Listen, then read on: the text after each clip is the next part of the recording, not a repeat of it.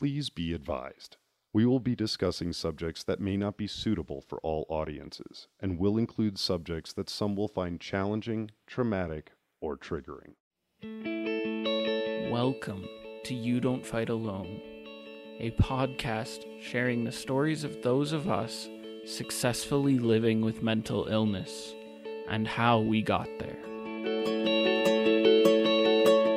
There's a a good five years I can't really remember, and I'm assuming that's it. You know, it's lots of binge drinking. Not because I had like a problem with alcohol, like oh I'm alcoholic, I should probably like get help for that, but because I was very consciously like I'm gonna drink as much as possible, and I knew fair well what I was doing. My name is Matt, and my diagnosis is severe clinical depression. I was, as I was told.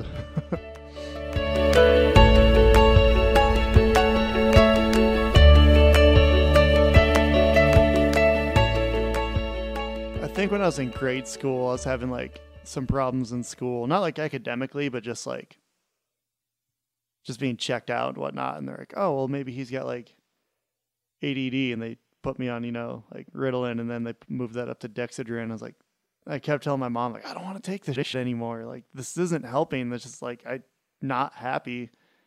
And I still can't focus at school. This isn't doing what it's supposed to be doing. And like, I'm just sad. Like, I'm bummed. And she's like, no, no, no, you're, you just have a hard time focusing. I'm like, no, I don't. You know? So, and like, so I think when I was like 14, she agreed to take me off of medication.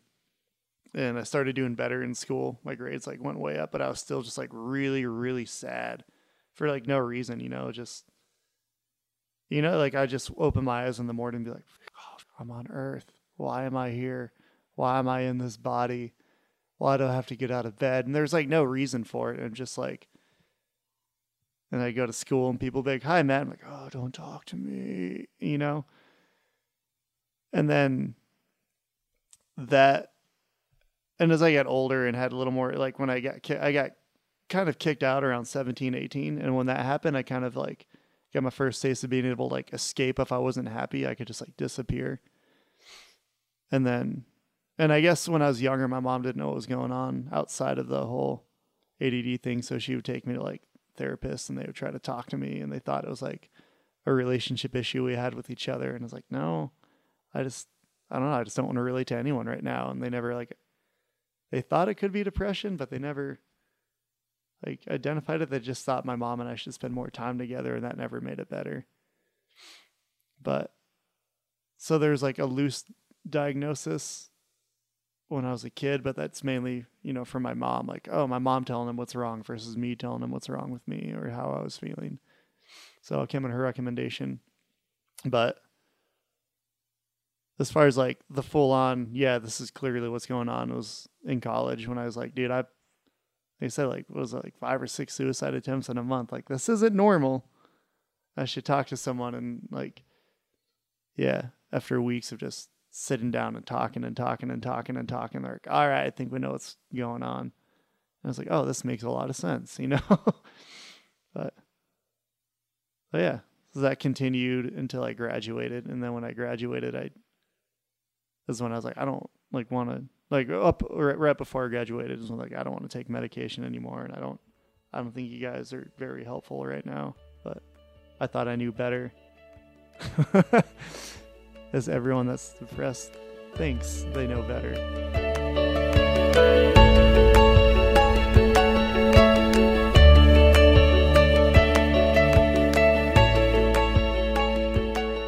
Oh, I wouldn't even go to work.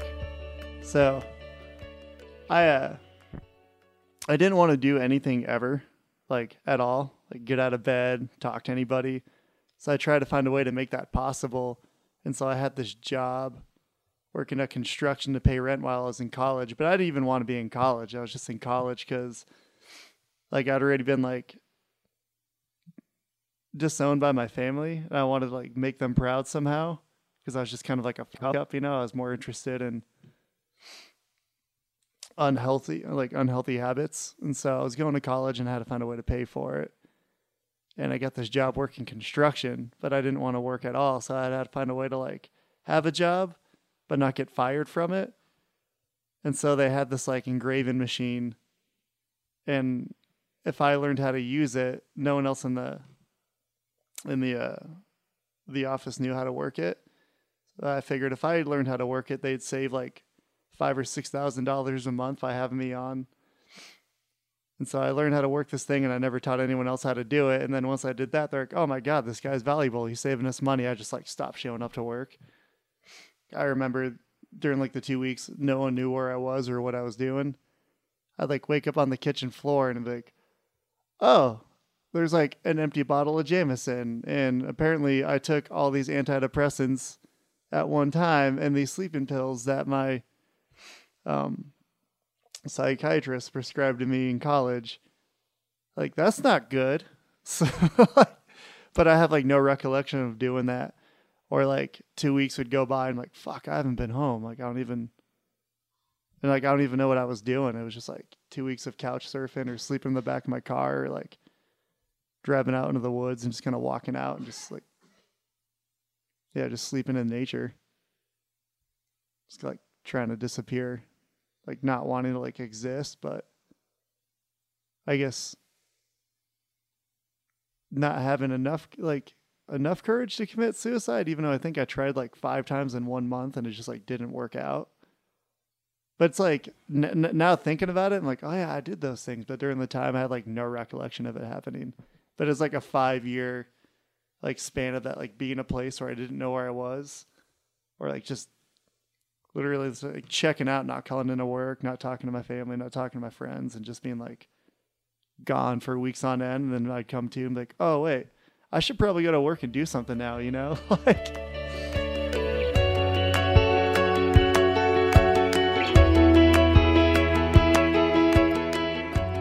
graduating and I like I hadn't gotten any better. I remember graduating and we're sitting at like Olive Garden and everyone was celebrating, like, oh my God, my baby. He's like, my mom was real proud. She's like, you're the first, like, to go to like a major university and like graduate. Like, this is incredible. Like, my sister had graduated like two years earlier and she was the first in her family, I think, to get a four year degree, other than like one of my uncles. And then I was the first to go to like a major university and graduate. And so they're like, they're all celebrating, and everyone was like, I don't know, they're really, really happy for me. But I remember sitting at the table being like, oh, hey, like, I don't have an excuse now. Like, I don't know what I'm supposed to do. And I just disappeared for like a good two years. So I disappeared because I just didn't want to exist. Or and then I'd get lonely and I'd pop up in the minute, you know, just so people wouldn't worry. But then people would want to hang out and pay attention. I'd be like, oh, I don't want this anymore, and I'd run away. But um, I think the two like the two years after I graduated that I just completely checked out and I was gone was like I had made some new friends and spent a lot of time around them and a lot of time talking to them and um but I th- what what I think spawned that 2 years was like in college I had to be medicated for depression and it just I thought it toughed me up more than I was to begin with. Like I wouldn't sleep and I was losing weight and I like I had periods where I just like black out, and they kept like adjusting the medic- medication to like make it worse. And I felt like the more medication they gave me, the more I was like, I just want to die. Like this sucks. And it's funny if you read like the side effects of a lot of antidepressants, it's like may may induce like suicidal thoughts. I'm like, why the fuck would you give that to anyone that's like sad to begin with? That's like the, the worst thing you could do. But um, I think after a couple of years of like bouncing, like medications being adjusted and whatnot, I remember telling this is right before I graduated, telling my psychiatrist, I was like, I don't want to take these anymore. Like, I don't want to do this. Like, there's got to be another way. And I remember being at that like that dinner with my family after I graduated, and like that whole panic, like, well, what am I supposed to do? And I knew I wasn't right. I knew I wasn't okay because I knew like the the five years leading up to like that point weren't all like normal people don't do that, you know. And like I I, I had to figure something else out, so I, I I kind of took a hiatus from a lot of things that were familiar, and from family, and from some friends I was really close to, and then especially like drinking buddies. And I just I looked for a job for like two weeks and then I didn't get it because of depression. Like I applied to be a, uh research assistant in Antarctica and I didn't clear that part of it. They're like, ah, you know, you qualified, but we kind of can't put you down here for like six months with your like your history of mental illness. It's not going to be good for you. And it's like, no, no, I'll be fine. And they're like, no, you won't. And like, they're probably right.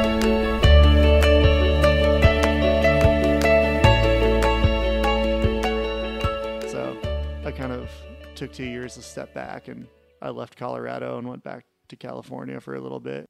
I don't know if you've been to Los Angeles, but it's kind of a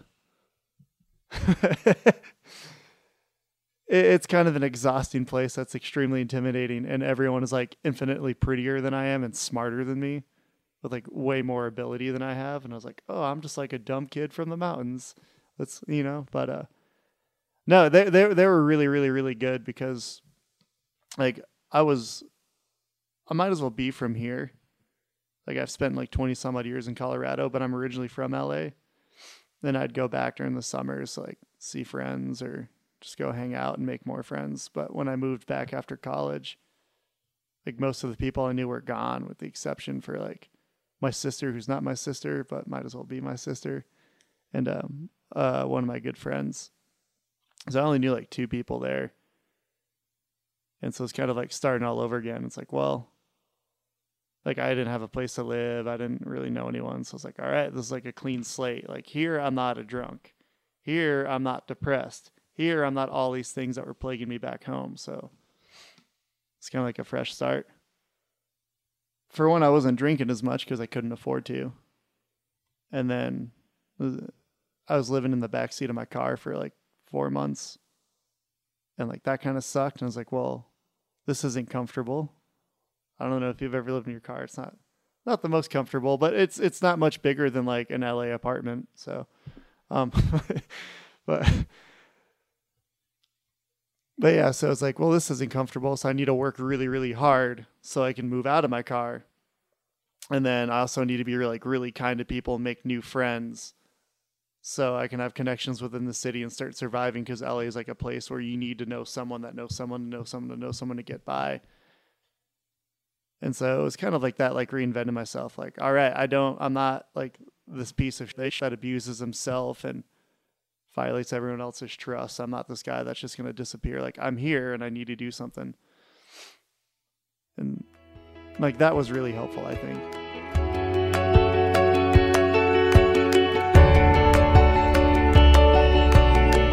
My mom and I were- were able to start talking, so that was good. And then learning to be friends was kind of when like I had come to terms with the fact that I just had depression and there was going to be no pill or no amount of talking to anyone was going to like change the fact I had severe clinical depression in their like their professional opinion. But like there's nothing that was going to make it go away. It was just it was there. It's it's like I'm just gonna have it till I die. It's it's it's an in-law that you don't like. It just shows up uninvited, hangs around, like eats all your cottage cheese, and its feet stink, and it sits on your couch, and it runs up your cable bill watching like pay-per-view porn, and then it leaves without saying goodbye, and you're like, God damn, thank God it's gone. But you know, it's it's it's there. It's like your in-law. You can't, you know, you have to be loving of people in the world. So when it shows up, you're like, well, I guess I have to accommodate you. You're here and when you're done you'll leave you know so i think coming to terms with that that i just have it and i need to learn to like live with it and accept it but l- learn that that's not like that doesn't have to identify me and who i am and how i treat myself and the people around me. And i think coming to ter- like realizing that is what allowed me to start to become friends with like my mom and being like well me feeling this way isn't your fault like a lot of unfortunate things happened to you in your life and you did the best that you could with what you had. And it might not have been what i thought was okay but it, it's not about me. It's about you trying to raise us and i appreciate you. So i think me coming to terms with what was going on in my head and why i was feeling the way i was feeling allowed me to like remove some anger i had towards her. And then we could finally start to talk heart to heart. And then it allowed me to approach like some of my other friends and be like, hey man, I'm really sorry. The way I was in the past wasn't okay. and like you don't have to forgive me. You know, I'm not trying to like I have depression. Please forgive me. It's not my fault. I'm like it is my fault. Like I I consciously made the choices I made. And I think that made a lot of my friendships better. And so when all that started happening, I started reconnecting with people. And yeah, that allowed me to meet my wife. But the, the the thing they don't tell you is like like right now I'm all sweating in my armpits because I get anxiety now because since I'm no longer trying to like run from problems because I'm feeling down or whatnot. If I'm not feeling good, I still force myself to go out and like talk to people. Like you have to get out of bed, you have to put your shoes on, you have to take a shower, you have to brush your teeth. I don't feel like it, but you have to do it. You know, and like force myself to do these things like makes my life better. But now it's like how do I deal with anxiety? You know? Which everyone's like, it's a separate thing, but I don't think it is. I think it's forcing yourself. I don't know. I learned I wasn't good at talking to people, so I would force myself to get on airplanes and travel to cities where I knew absolutely nobody. So like still giving into like the escapism that I always wanted like when I had depression, I always wanted to run away and disappear. I was like, what if I don't? What if I run away but I don't disappear? What if I just take trips? What if I go to strange places filled with strange people and I just force myself to talk to people? And I started doing that, and then I showed up in New York, and my wife was like the first person I said hello to.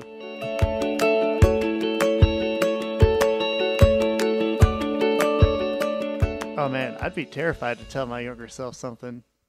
Younger, younger, younger Matt was like 15 pounds heavier and pure muscle and had a black belt in Taekwondo and was way angrier than current day Matt. He would fuck me up. he would not listen to me at all. But I, I, I think I would just like, I don't know, stare at myself and be like, it's to be okay. And the people around you aren't your enemies. Like, you should try loving people for a change. It's, it's to make your life a lot easier. And you should figure this out sooner. You're to figure it out but maybe you're not going to feel regretful when you're older for having wasted so much time being so angry and so elusive. And then he'd punch me in the face.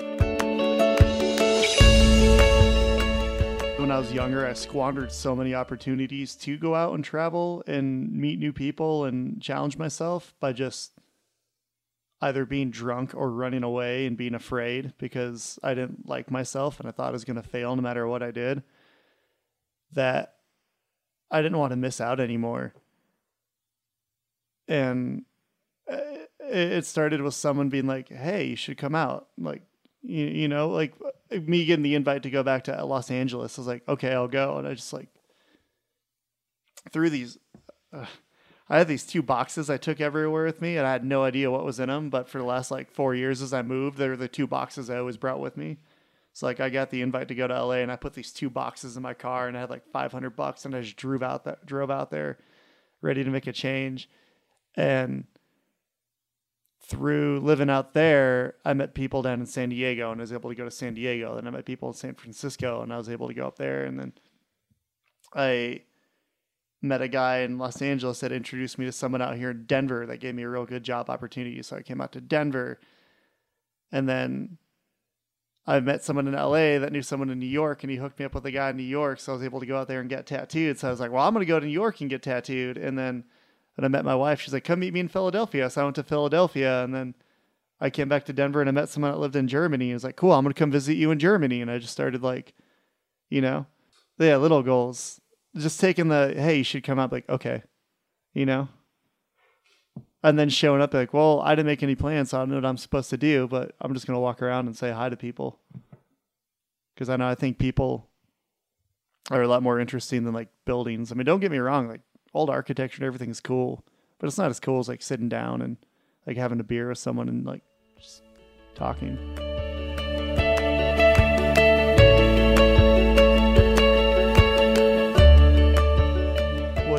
Depressive swing, it's it's pretty easy. You know, I'll sleep like seven or eight hours. I'll pop out of bed. Like I said, I'll pick up my banjo and play like "Good Night Ladies" to like wake up and annoy my wife. Maybe she loves it. She's probably annoyed by it now because it's just I'll play it for like thirty minutes, but the same opening lick. But yeah, then I'll like well I'll take my dog to the dog park and she'll run around with dogs and I'll just like flop around worshiping the sun like, "Oh, this feels so good on my skin." And then I'll bring the dog home and I'll go into my backyard and rub my face and all the plants cuz they all smell good. And then I'll like go buy muffins or whatever and bring them to work and then like hug all my coworkers and you know, just try really really hard. You know that I'll go home and I'll sing and dance on the way home. Like pretty happy go lucky. You know, I feel like a muppet when you know, like I yeah, I feel like Fozzie the Bear or something. But when it shows up, it's kind of like, okay, I want to. I'm gonna sleep for like 12 hours. It's gonna take me an hour to get out of bed. I'm not gonna brush my hair. I'm probably gonna like not shower for a week. you know, I'm not gonna. I'm gonna probably. I'm gonna try to get by eating like one meal a day, and I'm not gonna feel motivated at all to work. And I just I'll get real quiet, you know, and I'll I'll I'll, try to be like friendly to everybody, but I'll just I just won't reach out to people as much.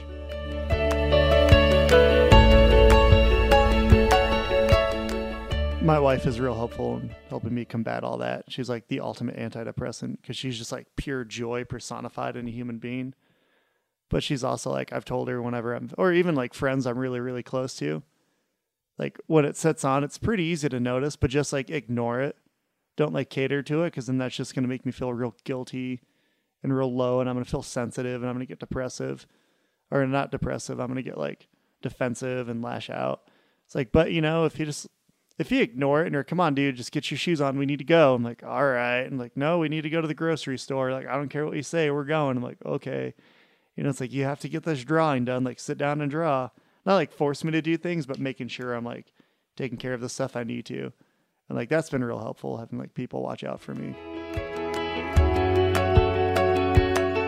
So I like to, I think if I feel lonely, everyone else probably feels lonely too. So maybe we can make each other better just by being friendly with one another and talking to each other.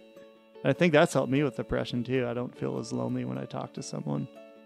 Even if it's like, what kind of food does your cat like?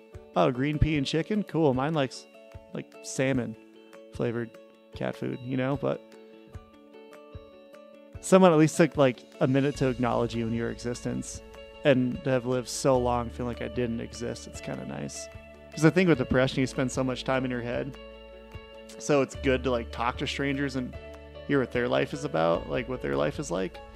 Because it's always like, they, they, you could be like a CPA for some place in Denver Tech Center. Like, oh, what's that about? Like, I want to know. You know, that's that's interesting. So, but yeah, just hi. My name's Matt. Who are you?